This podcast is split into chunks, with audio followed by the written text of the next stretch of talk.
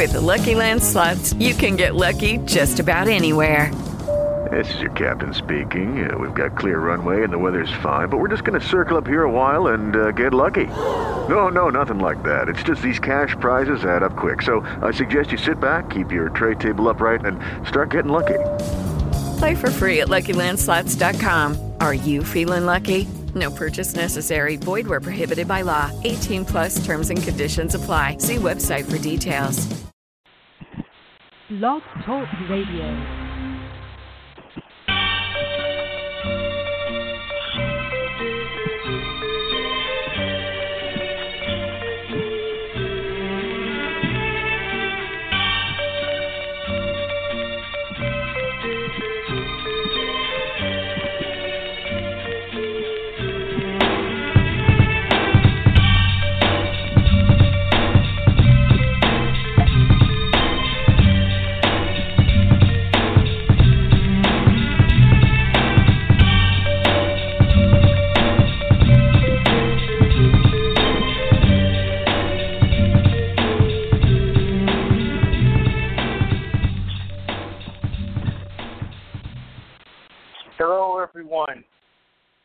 Neil Thompson Speaks, where we talk to people who broke free of the corporate world shackles to start their own business. I'm your host, Neil Thompson, official corporate shackle breaker. You can find this podcast on my website, neilthompsonspeaks.com, or you can find me on iTunes or Stitcher. Please subscribe and share. Today I'll be speaking with Gregg Ward of the Gregg Ward Group, author, speaker, coach, consultant. Gregg wears many hats. As an author, he has written two books Bad Behavior, People Problems, and Sticky Situations, a toolbox for managers and team leaders. And the second book is The Respectful Leader Seven Ways to Influence Without Intimidation. As a speaker, he uses professional theater to engage his audience. As a coach, he works with executives on developing strategies that they can implement in their business. I'm interested to speak to Gregg about his journey to entrepreneurship, his tips for reluctant entrepreneurs, and his future plans. Let's bring him in now. Hello, Gregg. Welcome to Neil Thompson Speaks. Thank you so much for having me, Neil. Uh, thank you. First question. As a child, what did you want to be when you grow up? well, uh, my father was a professional sports writer. So when I was a little kid, all I knew, I didn't really know what a writer was, but that's what I wanted to be and that's kind of stuck with me throughout my entire life. Interesting. A sports a sports writer. So why didn't you become one? Well, um, you know, to be honest with you, he was a sports writer for the New York Daily News, and uh, I met a whole bunch of very famous people growing up, and you know, people like Muhammad Ali and Joe Namath and um, uh, O.J. Simpson, a lot of football players. I met Arthur Ashe. I met Chrissie Evert. Um, and you know what? Those people were in my life all the time. And I knew I wanted to be a writer, but I didn't necessarily, I wasn't all that excited about sports. Uh, I just was more excited about writing, if that makes sense. No, that, that makes perfect sense. When I was a kid, I wanted to be a fire I never became one. right. I guess life sometimes life sometimes takes you different uh different directions. What was your first sure job? Your first adult job. oh, my first my first job I was a dishwasher in a re- uh, restaurant. Um and eventually graduated to being a busboy.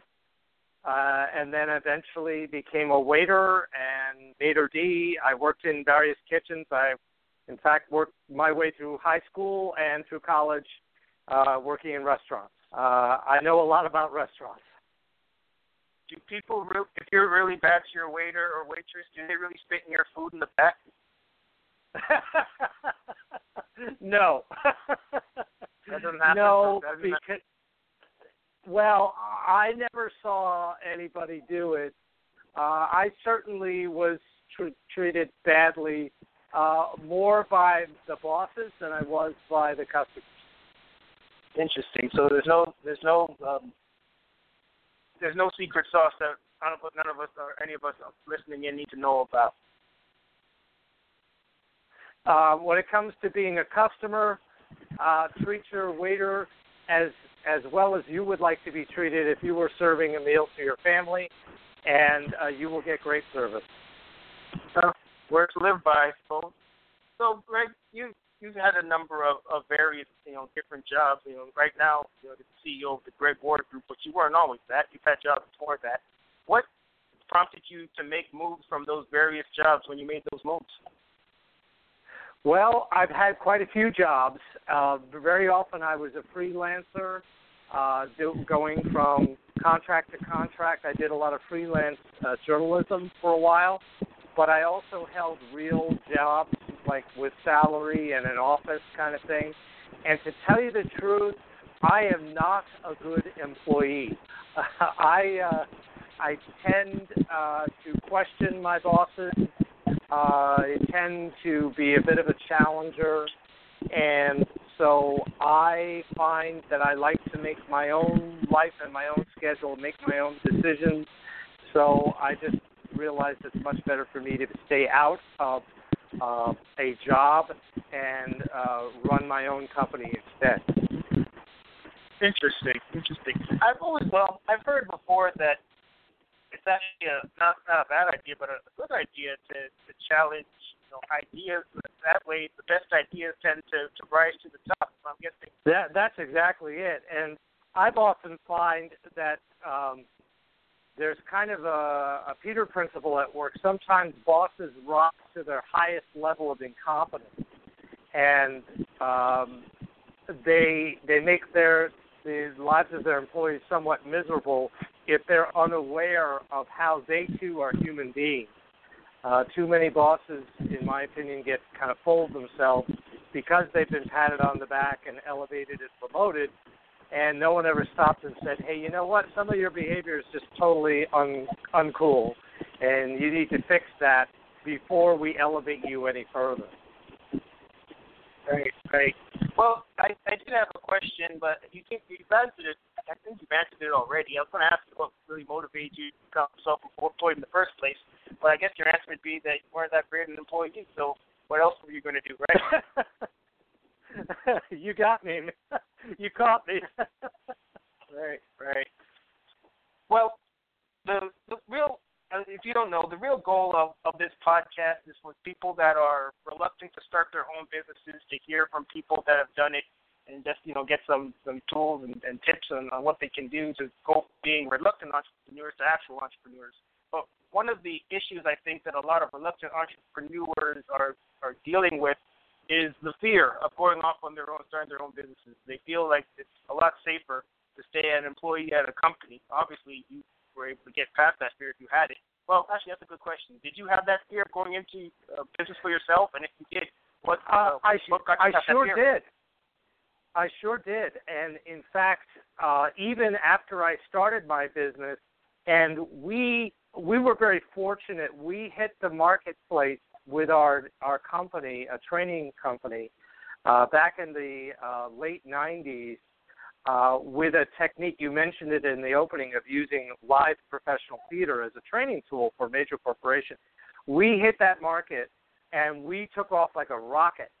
But I can tell you, Neil, I had many, many, many sleepless nights wondering, am I going to be able to pay the mortgage? Am, am I going to make payroll?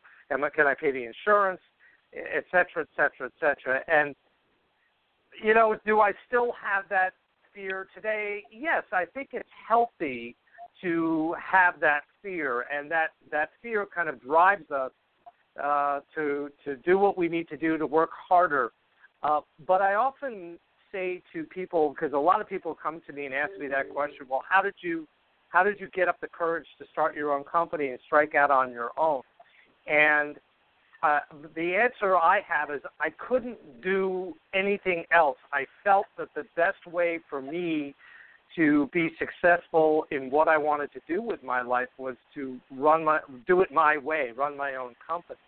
And I, I didn't fit in well within an organization. So my my first piece of uh, advice, more uh, to a to someone who wants to start their own organization, is to ask them three questions and, and and the first has to do with can you do anything else? can you can you work at a company as an employee or even as a manager and be happy? And and if if the answer is yes, then you should go do that. Uh, that that's the first question. The, second is, uh, do you have a burning passion to do something in a way that you think is best, and are you willing to put your entire life on hold in order to achieve whatever it is you're trying to do? And if the answer to that is yes, well, that's good. Uh, then, then there is a, a, a, a reason to become an entrepreneur. And the third question I ask is, can you sleep at, at night or at least get enough rest, not knowing how you are going to make payroll this month or how you are going to pay your bills uh, uh, for the next couple of months, uh, and yet still wake up in the morning and and try. And if the answer to that is yes, then you've got two out of three uh, a strong argument uh, for going ahead and trying entrepreneurship. Wow, it sounds like you've given a, a lot of thought into that question. well, then again, you did say that people have asked that question before. But you know, even when I decided to go into business for myself, that was the, basically the first question I had to ask myself. You know, are you willing to to, to basically pay pay the cost to be the boss? And, yeah, well, exactly. You're, you're, if the answer is no to that, then obviously you're destined for an employee life. So, Gregg, you are the CEO of the Gregg Ward Group. You mentioned you started it back in the late 90s. What exactly is the Gregg Ward Group? I really would like to hear more about this live uh, live theater aspect of, of what you do.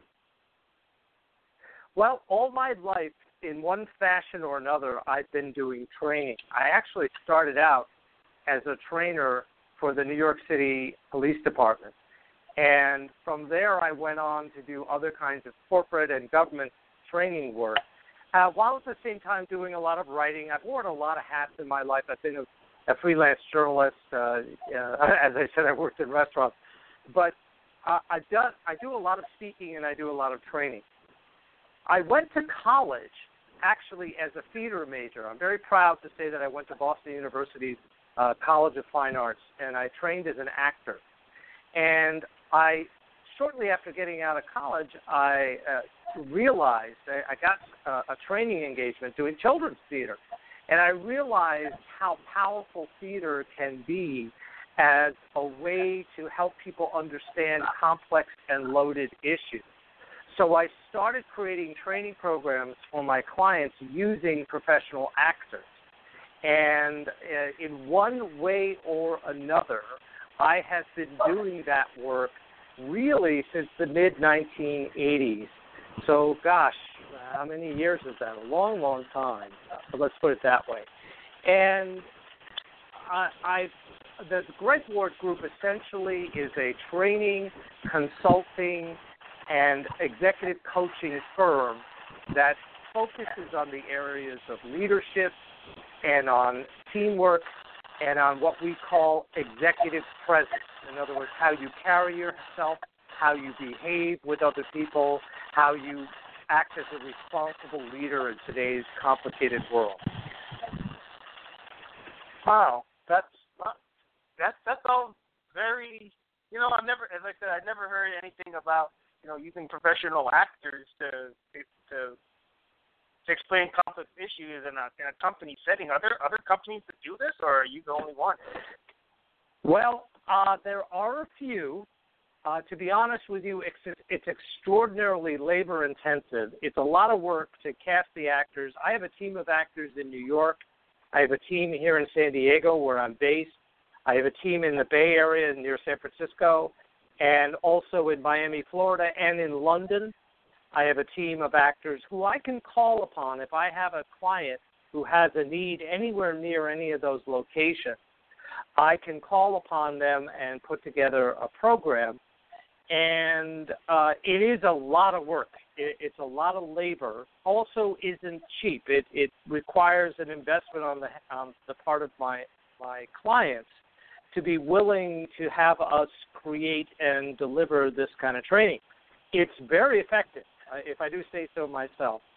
So there was at one time probably about five companies in North America who did this on a regular basis. Uh, I would argue that we are now one of the longest running that, that are still doing it, uh, simply because it requires a lot of effort and time, and if you don't really love doing it, it's not worth doing. It's just it's just a lot of hard work. Yeah, it sounds like it. So the these actors that you hire for these engagements, is it kind of like a play in that they have lines they have to rehearse yes. and, and know, or is it more like oh, so it's not like improv where they just kind of go? Well, it's it's actually both. Uh, they I, I hire actors usually that I've worked with before, and uh, I will write either short scenes for them to perform, which are based on what the client needs, or sometimes I get hired to write a short play. It runs about half an hour, and uh, it's kind of a comedy drama. It's very kind of realistic, uh, with realistic characters and people. And we do it in any kind of setting. We can do it in a training room, an auditorium, an actual theater, even outdoors. We've performed in all sorts of situations for audiences as small as 20 up to 800 people. And basically, we perform the, the scenes or the, the play, and then I'll lead a discussion with the audience about what they saw, what they experienced, and what they what they wish the characters would have said. Uh, usually, there's an element of conflict in the plays. And then I'll bring the actors back out in character to talk with the audience as if the audience is talking to the characters they just saw in the play and sometimes we'll even have the actors work one on one with the uh, audience members to help the audience members learn new ways and new techniques for interaction and interpersonal skill building. So that that's that's what we do. We love doing it. It's it's a heck of a lot of fun, very powerful. Our clients really really like it. Uh, it and it's it's something that uh, I really get a kick out of doing because I feel like I'm really changing minds and changing lives for the better when I do this work. Wow, that sounds so cool. I wish I had. I Thank wish you. I'd worked at a company that that kind of did something like that too. It just sounds so different. That's the you know just typical training that you kind of sit there and you listen to someone drone on for a while and you start going yep. on your phone because you're all bored. you know. this sounds yeah, like you, you, you know, I often get the they sure do. And I often get the call from the head of training who calls me up and says, You don't know me, but I heard about your company. We need you here because we've already had the keynote speaker and the trainer. We need something different and unique that'll really move people. And that's what we do. Wow. Well, you know what? That that well, that flows very well into my next question. One of the issues that reluctant entrepreneurs have obviously is, is making enough money. You mentioned earlier that you know, one of the questions you asked ask an issue that reluctant entrepreneurs have to deal with is getting clients. It sounds like people tend to come to you, but do you do anything else to to get clients? Yes.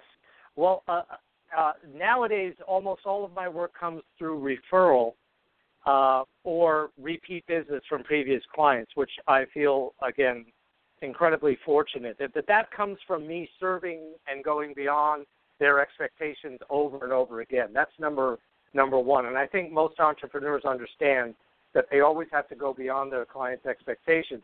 But the other thing we did, and I would urge every entrepreneur to consider doing something like this, we did a showcase. We would literally partner with organizations that were hosting like conferences or meetings or events. And we said, hey, if you give us a platform for what we do, if you let us do a little showcase version of what we do, I guarantee that your uh, clients will be really wowed by the fact that you are in partnership with us. So we got in partnership when we moved to California. We got in partnership with a very large firm uh, a, consulting firm that was doing these showcases up and down the state in in nice hotels, and we came in and showcased our work, and we just hit home run after home run. The, their clients loved us, and that's how we got uh, all of our business when we started. So I urge every entrepreneur is get out there, find a partner, somebody who is willing to promote you, or at least give you an opportunity to promote yourself it, with integrity, uh, and do it in a way that they you could showcase what you do and what makes you different and unique uh, in front of uh, what my Navy buddies call a target-rich environment. In other words, clients who are most likely to hire you or contract with you for your services. Man, that's that's a smart that's a smart idea. So these showcases are these something that you uh, are continuously doing with different partners, or do you tend to use the same partner over and over? Uh, we did do it with the same partner. That's an excellent question. We did do it with the same partner, and we haven't done it for a while because, quite frankly, uh, we're we're kind of overwhelmed with work, which is great. Uh, so we haven't done it for a while. But if we were to do it again, that partner has moved on into other things. So we would probably seek out another partner to do showcases of our work, uh, and that would be again, it would be the kind of firm that doesn't do what we do, but still serves the same target market. Right, right. Uh, another issue I just thought of with people that are considering going into business for themselves, or people that are recently gone into business for themselves, is just trying to figure out where best to to allocate their the money that they have. Do you yes. have any thoughts on uh, on priorities on where you should spend your money, mostly, and then other places where you don't really have to spend as much? Uh, you know, it it unfortunately, in many respects, it's a, uh, a hit or miss proposition. Um, if recently, as you know, I came out with a new book. It was published by a big publisher. But publishing has changed significantly, and publishers really don't spend any money on marketing uh, a new book, especially by a relatively unknown author. So I had to pay a publicist and an advertising, a marketing group to uh, uh, create new websites to mar- help me market my book. And that was very successful for me. It's definitely raised my profile and enabled more people to learn about me and what I do. It cost me a lot of money. And I wouldn't say this just happened in August, so I wouldn't say that I, I'm seeing any significant return on my investment just yet but I believe there will be down the road. I just have to keep plugging away. The one of the things we did spend a lot of time on was uh, uh, on the internet, which was on our LinkedIn page, uh, on my Facebook pages, my professional Facebook page, and we were uh, at a new website. And I mean, we did spend a lot of time and money.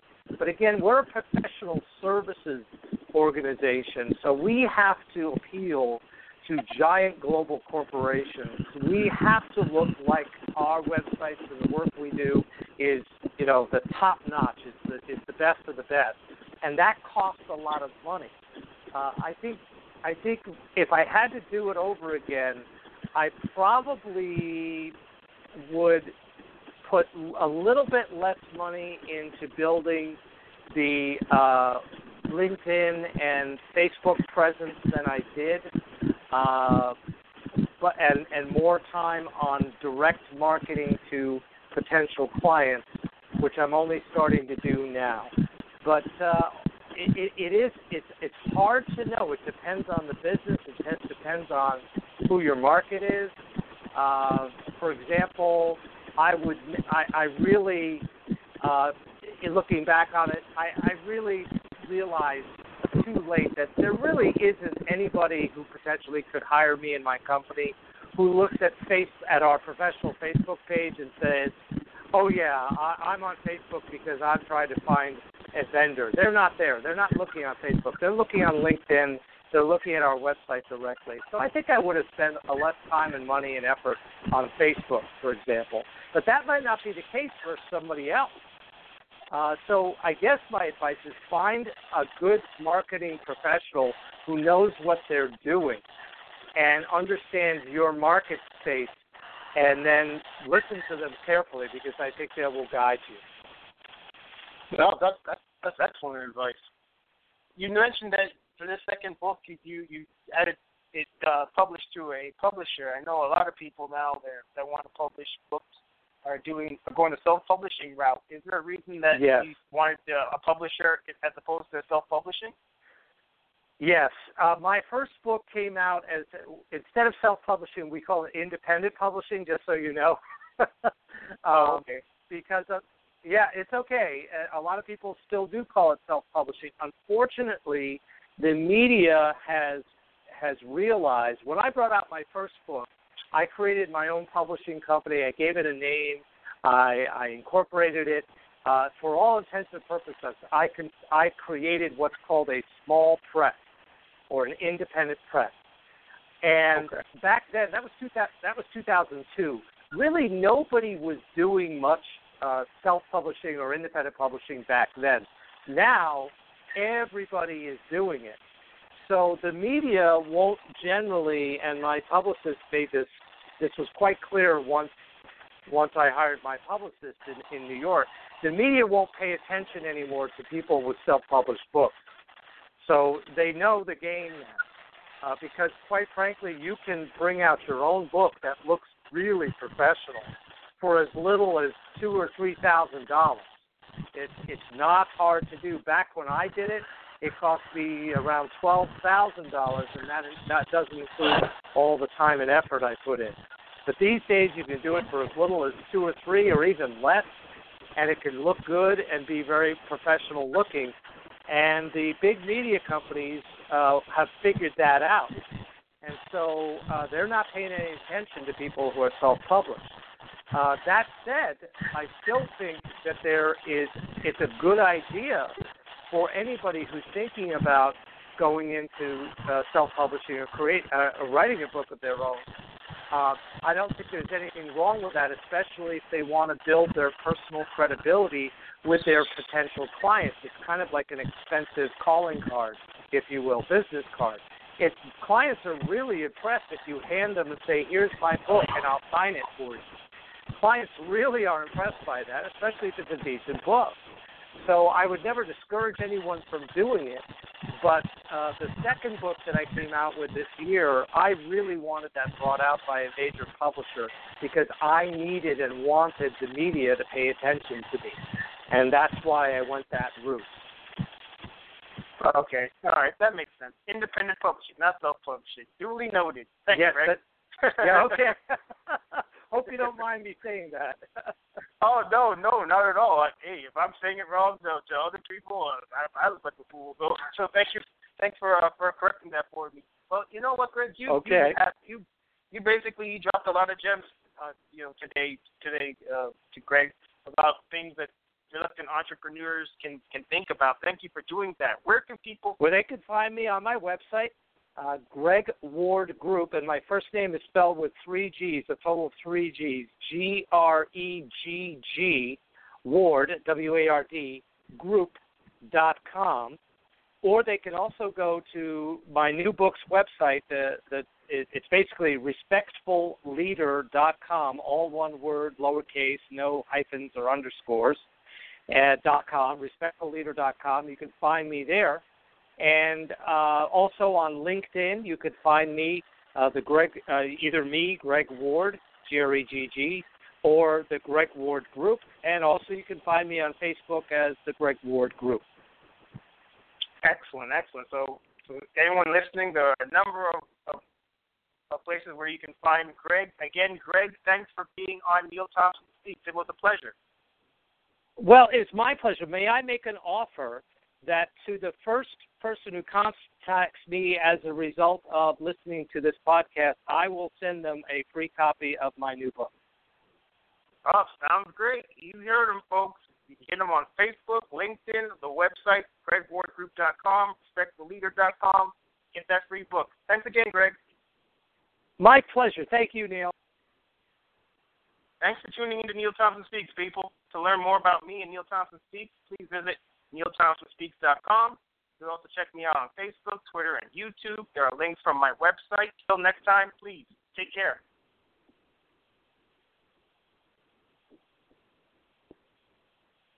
Hello, it is Ryan, and we could all use an extra bright spot in our day, couldn't we? Just to make up for things like sitting in traffic, doing the dishes, counting your steps, you know, all the mundane stuff. That is why I'm such a big fan of Chumba Casino. Chumba Casino has all your favorite social casino style games that you can play for free anytime, anywhere with daily bonuses. That should brighten your day a little. Actually, a lot. So sign up now at chumbacasino.com. That's chumbacasino.com. No purchase necessary. Group. Void were prohibited by law. See terms and conditions. 18 plus.